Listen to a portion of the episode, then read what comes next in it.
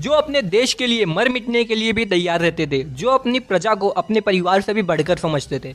और हम सब भारतवासियों की जान, वो है पृथ्वी राज चौहान।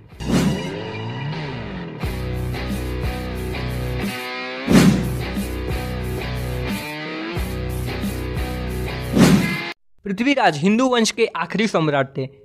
कई बात सब लोगों को इनके बारे में पता होगा, लेकिन कई बात नहीं पता होगा। तो आज की वीडियो में हम इनकी बचपन से लेके आखिरी तक सारी बात बताएँगे। तो गाइस वीडियो को अंत तक ज़रूर देखना। महाराज पृथ्वीराज का जन्म गुजरात में हुआ था। उनके पिता सोमेश्वरा और माता कर्पूरा देवी थी।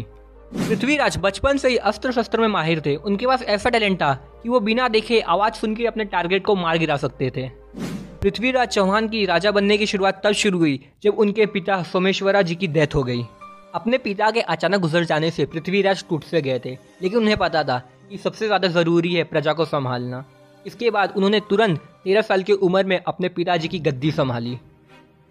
पृथ्वीराज धीरे धीरे हरियाणा, पंजाब, मध्य प्रदेश, राजस्थान और उत्तर प्रदेश पे भी राज करने लगे। पृथ्वीराज चौहान के राज्य में सब खुशी से रहते थे, लेकिन उस राज्य को किसी की नज़र लगी। वो थे मुस्लिम शासक सुल्तान मोहम्मद गौरी। मोहम्मद गौरी ने देखा, दिल्ली में पूरे हिंदुस्तान से भी ज़्यादा सोना चांदी है। और अगर दिल्ली को कंट्रोल कर लिया गया तो इसका मतलब पूरे हिंदुस्तान को कंट्रोल कर लिया गया। इस युद्ध की बात पृथ्वीराज चौहान को पता चला, और वो भी युद्ध की तैयारी में लग गए। पृथ्वीराज चौहान ने मोहम्मद गौरी को बहुत ही बुरी तरह हरा दिया। पृथ्वीराज के बचपन के दोस्त और राजकवि चंद्रवर्दी ने बोला कि मोहम्मद गौरी को सजाए मौत दे दो। लेकिन पृथ्वीराज का इतना दया दिल था कि उन्होंने मोहम्मद गौरी को छोड़ दिया। लेकिन मोहम्मद गौरी को पृथ्वीराज का दया दिल से छोड़ा हुआ उन्हें भीख समझ में आने लगा और वो ग्यारह में सत्रह बार उनसे युद्ध किए और सत्रह बार हारे। पृथ्वीराज के ऐसा दया दिल देख के काफ़ी राजा उन्हें पसंद करने लगे और दोस्ती भी करने लगे। लेकिन कहते हैं ना कि जब आप आगे बढ़ते तो कुछ लोग आपसे दुश्मनी भी करते हैं। तो ऐसे कुछ भी थे जो पृथ्वीराज से दुश्मनी करने लगे। और उसमें से एक थे कनौज के राजा जयचंद। जयचंद पृथ्वीराज को बिल्कुल भी पसंद नहीं करते थे। लेकिन उनकी बेटी रानी सयोगिता पृथ्वीराज को काफ़ी ज़्यादा पसंद करती थी और उनसे ब्याह करना चाहती थी। तब जयचंद ने रानी सयोगिता को मना कर दिया और उनकी स्वयंवर की तैयारी की, सारे राजाओं को बुलाया, लेकिन सिर्फ़ पृथ्वीराज को छोड़ के। रानी सयोगिता ने पृथ्वीराज तक ये बात पहुंचाई कि वो पृथ्वीराज से प्यार करती है और उनसे शादी करना चाहती है। ये बात सुन के पृथ्वीराज ने सीधा स्वयंवर के लिए निकल गए। पृथ्वीराज जैसे ही आए और ये देख के वो रानी सयोगिता को अपने साथ लेके चले गए। राजा जयचंद को ये बात उनको अपना अपमान लगा। और वो मोहम्मद गौरी को बोले कि पृथ्वीराज के साथ युद्ध में उनकी मदद करेंगे, बदले में उन्हें दिल्ली का शासन चाहिए। मोहम्मद गौरी और जयचंद ने पृथ्वीराज के साथ युद्ध किया और उस युद्ध में पृथ्वीराज हार गए और उन्हें बंदी बना लिया गया। जयचंद ने मोहम्मद गौरी से जब दिल्ली का राज मांगा तो मोहम्मद गौरी ने बोला कि जो अपनी देश का नहीं हुआ, वो मेरा क्या होगा? आगे चल के मुझे भी धोखा दे देगा। और मोहम्मद गौरी ने जयचंद का सर काट दिया। जब मोहम्मद गौरी ने पृथ्वीराज को अपने सामने लाया तब पृथ्वीराज उनको गुस्सों की आँखों से देख रहे थे। मोहम्मद गौरी ने उनकी आँखें नीचे करने के लिए बोला। तब पृथ्वीराज ने बोला कि राजपूत की आँखें मर जाने के बाद ही नीचे होती है। मोहम्मद गौरी ने पृथ्वीराज की आँखें फोड़ दी।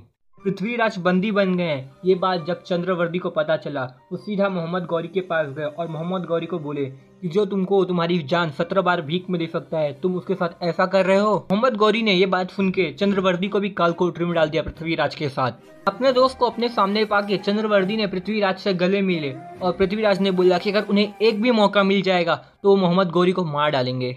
तभी चंद्रवर्दी को पता चला कि दो दिन बाद एक कंपटीशन है, जिसमें सारे कैदी को पार्टिसिपेट करना है। तभी चंद्रवर्दी ने एक प्लान बनाया, मोहम्मद गौरी को मारने का। आखिर वो दिन आ गया, जिस दिन मोहम्मद गौरी की मौत होने वाली थी। कंपटीशन के दिन पृथ्वीराज और चंद्रवर्दी एक साथ बाहर आए। पृथ्वीराज ने अपने हाथ में भाला लिया था। जब कंपटीशन शुरू हुआ तो चंद्रवर्दी ने अपने शायरी में बताया कि मोहम्मद गौरी कहाँ पर हैं। चार बास, चौबीस गज, अंगुल अष्ट प्रमाण, ता ऊपर सुल्तान है मत चुक चौहान। ये शायरी सुनकर मोहम्मद गौरी ने शाबाश शाबाश कहा। और पृथ्वीराज को जैसे ही शाबाश वर्ड सुनाई दिया, उन्होंने अपने टारगेट पर भाला चलाया और मोहम्मद गौरी की जान ले ली। मोहम्मद गौरी के मरने के बाद उन्होंने एक दूसरे को चाकू मार के अपनी जान दे दी। बोले थे कि कभी भी दुश्मनों के हाथ से नहीं मरेंगे वो। 800 साल तक उनकी समाधि अफ़गानिस्तान में थी।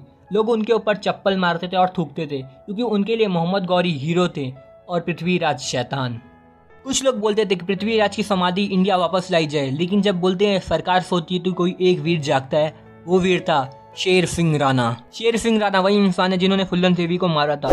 और बिना डरे अफ़गानिस्तान में जाके पृथ्वीराज की समाधि लेके आए थे। और गाइस वीडियो अच्छी लगी तो वीडियो को लाइक करना, चैनल पर नए चैनल को सब्सक्राइब ज़रूर करना।